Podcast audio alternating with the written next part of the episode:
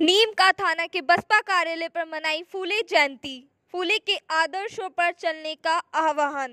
नीम का थाना शहर के बसपा कार्यालय में रविवार को महात्मा ज्योतिबा फूले की एक सौ चौरानवे जयंती धूमधाम से मनाई गई।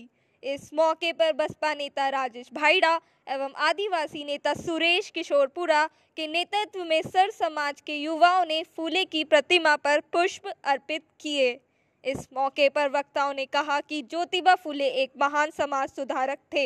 इनके द्वारा किए गए बेमिसाल कार्यों को कभी नहीं भुलाया जा सकता।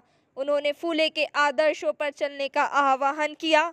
इस अवसर पर काली मीणा, नयाबाज, मोती चौधरी, महेंद्र गावली, अमिताभ झालरा, विक्की मीणा, गोपाल रैगर, जगदीश मीणा, रेजर हरिराम मीणा प्रेम स्वरूप मीणा सवाई सिंह मीणा आदि लोग मौजूद थे।